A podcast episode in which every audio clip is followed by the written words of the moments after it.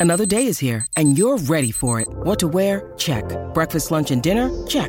Planning for what's next and how to save for it? That's where Bank of America can help. For your financial to-dos, Bank of America has experts ready to help get you closer to your goals. Get started at one of our local financial centers or 24-7 in our mobile banking app. Find a location near you at bankofamerica.com slash talk to us. What would you like the power to do? Mobile banking requires downloading the app and is only available for select devices. Message and data rates may apply. Bank of America and a member FDIC. It's the Bomber Brothers Podcast with Ryan and Shaun Chichester. Swung on and driven to deep left toward the line. She is gone.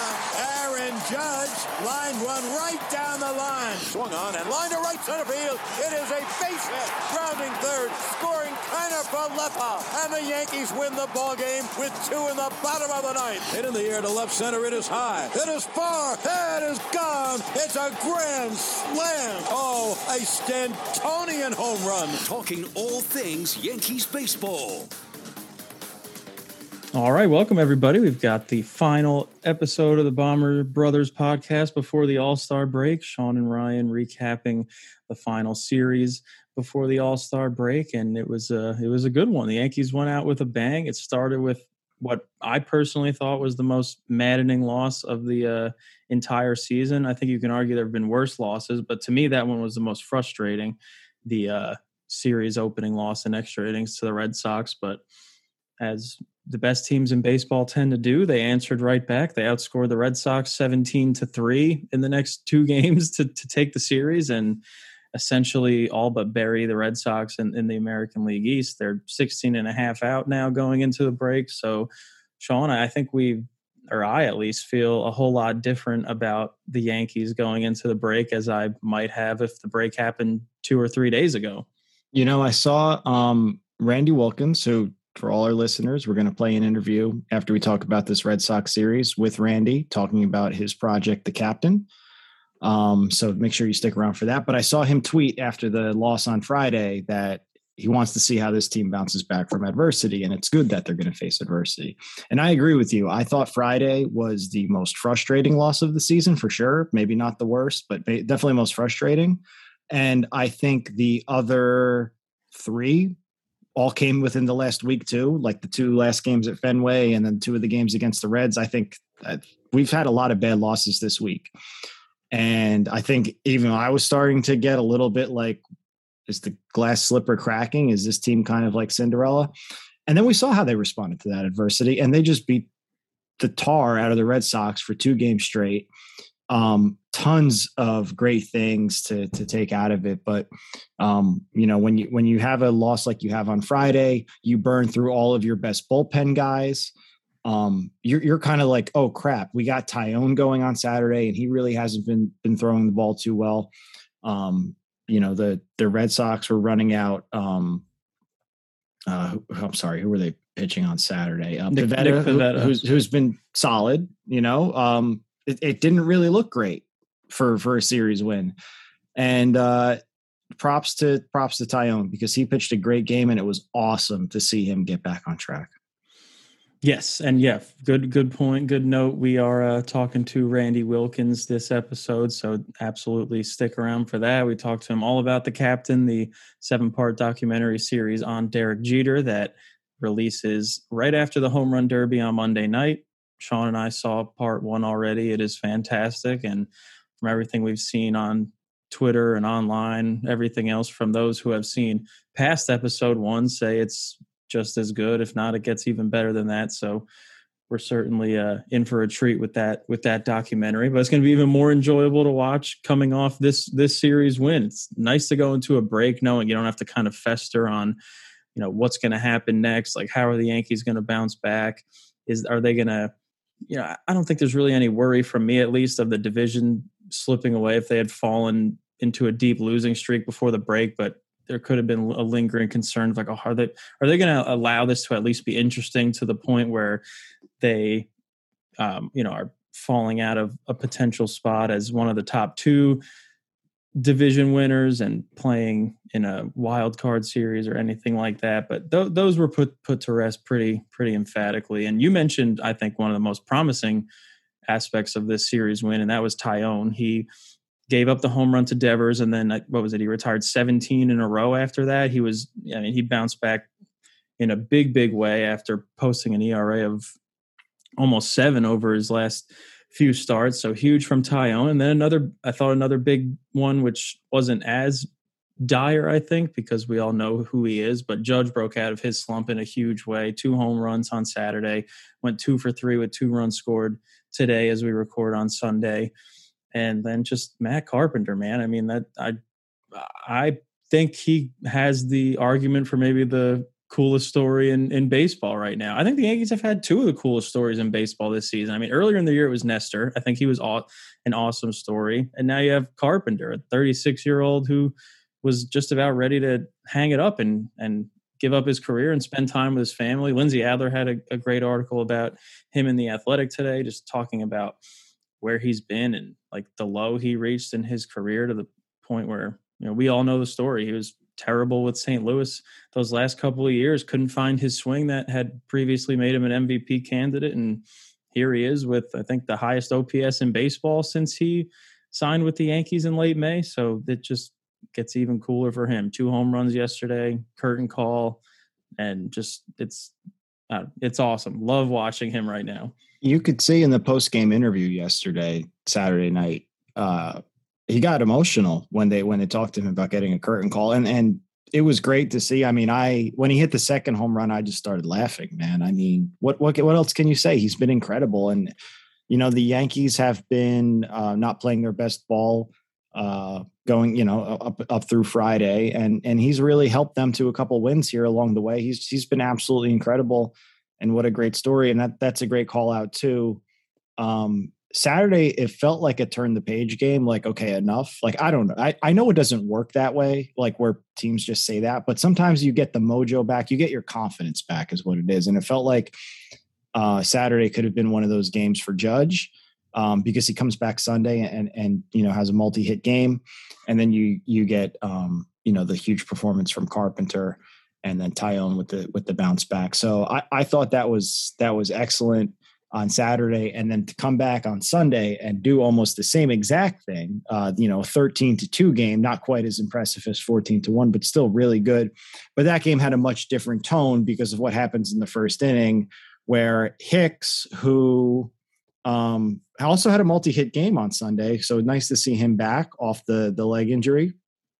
Um, you know, he he rockets a ball off of Sale's finger, which shoots into right field. And if a ball's ricocheting off of you at 114 miles an hour or whatever it was, and going into right field, it's probably not good. And it looks like he broke his finger. So that was kind of a weird start to the game. And the Yankees capitalized. Um, you know, by the time they got into the um, bullpen for the Red Sox, and, and in the fourth inning, they finally found a pitcher that they could feast on, and you know had an eight-run fourth inning. Um, and and you know Cole gave up a two-run homer to Jeter Downs, and and that was it. He managed to handle um, his nemesis, which was exciting. Oh, for three was, today. Yeah, that was something that we were. I think we were all keyed in on, and he definitely gave him a buzz early on, and and then he went to work. So it was nice to see uh, the last two games them kind of come back and get some of that mojo back. Uh, so I, I, thought definitely a high point going into the break uh, after some some troubling weeks here, but uh, you know we're all very. I mean, I'm very fickle, so I'm going into All Star. I'm going to Home Run Derby and the All Star game feeling good. Yeah, absolutely. You mentioned Cole shutting down Devers. Uh, he had two hits in the series, four RBI total in the series, so he still did his damage, including the two homers. Yeah, home. Yeah, both both of them home runs. And Jeter Downs, named after Derek Jeter, first career home run at Yankee Stadium. Blah blah blah. That was about the only highlight for the Red Sox the last two days. Um, but again, I think it's big to end like this just because of the nature of some of the Yankees' recent losses when they had gone on that five out of six stretch. Stretch. I mean, losing a series to the Reds, and then just the way they lost on Friday was absolutely brutal. I mean, bases loaded, no out. They look poised for another walk off win, which would have been what their 13th, I think, already this season, and you're just kind of waiting for it. They get the break on the throwing error on what was an absolutely dreadful bunt by IKF. It couldn't have been worse but the throw to throw to third was terrible. And then Trevino with a hard double play DJ bounces back to the mound. Then they load the bases again with one out an inning later. Nothing, nothing to show for it. Then it looks like King's about to get out of the 11th and give the Yankees another chance to win. And it bounces a one-two pitch that trickles just far away from Trevino. That Bogaerts, who was heads up that whole inning. I mean, tagging up to Yeah. third on the deep fly ball, then stealing home on that. I mean, that was man, what a terrible, terrible loss. That was so frustrating to watch. And uh, but yeah, it, it feels like a distant memory now. It it does, but I mean, I think it's important we we think about kind of how that game went because if you're going to throw King anyway, why are you giving Chat giving Chapman a high leverage inning in the in, in the seventh? Like well, I think I think Boone has kind of shown that he's not giving up on Chapman yet in terms of using him in high leverage spots. I just think that's the way it's going to go. I, I think, and you know, I guess to Boone's credit and to the Yankees' credit as a whole, they've kind of awarded themselves the luxury of of doing that. Like you are in first place by 13 games, you can try to get Chapman in these higher leverage spots to try to unlock who he used to be. I personally don't think it's really there anymore, and he's just going to give me a heart Yeah. attack every time anyway.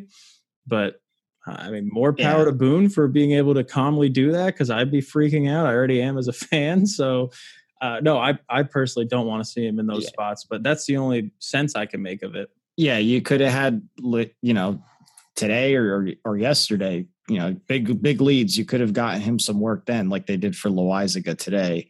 Uh, he did strike out too, but he also gave up two hits. Um, Got to be honest. At that point, it was uh, my niece's birthday party. I was I was not tuned in when it was thirteen to two in the ninth, so I don't know how he looked. But I don't know. um, I was on the golf course. I had John Nice. been on.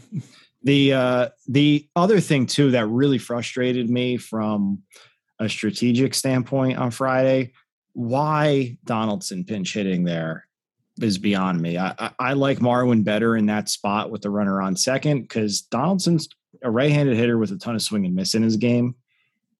I, I just I, I don't understand why why swung uh, swung through a hanging slider. yeah, he got great pitches to hit. That's for sure. I, I would have trusted Marwin to at least pull one and get the runner over to third, but it wasn't to be. And I, I that that was frustrating. A frustrating part for me too. Once that happened, I was like, this is no good. And you know, even in the in, in the explosion in, in the middle game of the series, you know, Donaldson only went one for five and struck out three times. Yeah, we've what was it la- this time last week after the Mhm. series at Fenway? We were talking about how Donaldson's power stroke might be back. He hit the grand slam. He yanked the three run homer o- over the monster, and man, he just has gone right back into the pit. So I think that was a little premature of me, at least, because I was saying maybe it was Same. back because a lot of his underlying numbers, again, a lot of them were looking good, but like you said, the swing and miss is just a huge part of his game right now and a huge factor in how much he's struggling because he he hasn't just been missing like like you like we just said i mean he's missing some hangers some fat pitches to hit some mistakes and he's just swinging right through them and then you take into account the fact that he had the split fingernail Yeah. too so yeah i I don't even want to see Donaldson up when he's not pinch hitting. It's just in the lineup. But with the way that LeMahieu and I mean I know Torres didn't you know he had a he was what over five today which whatever he was off the day before but he Torres has been been really good again lately. Frankly, I think Torres might, might deserve to be on the All Star team. oh, Uh, absolutely, yeah. And, and LeMahieu's playing out of his mind. There's no room for Donaldson right now. I'm sorry you you, you have to keep the DH for either uh, Stanton or or Carpenter, and you know that yeah, Hicks is fine to, to play in, in the outfield and judge. And, and there's no there's no room for Donaldson. You can't DH him. You can't play him at third. There's no room. Um, Tim Locastro probably, by the way, maybe more deserving to be on the roster than Gallo right now. but of course, like I, I'm thinking that, and then Gallo hits a two run homer into the second deck. So, um, Yeah, you know, that's, we'll that's the that's We'll the maddening part because you know it's Yeah. there. it's there, right? But uh, I don't know. Maybe they're going to trade Matt Carpenter for Juan Soto. I don't know if the Yankees should do that at this point. To be honest, Uh, well, I mean, Heyman said the Yankees and Mets are both in on Soto. Yes, Now, I yeah. think the Yankees are more likely to be able to give up a little bit less because it's not in the division as it would be for, or even in the league.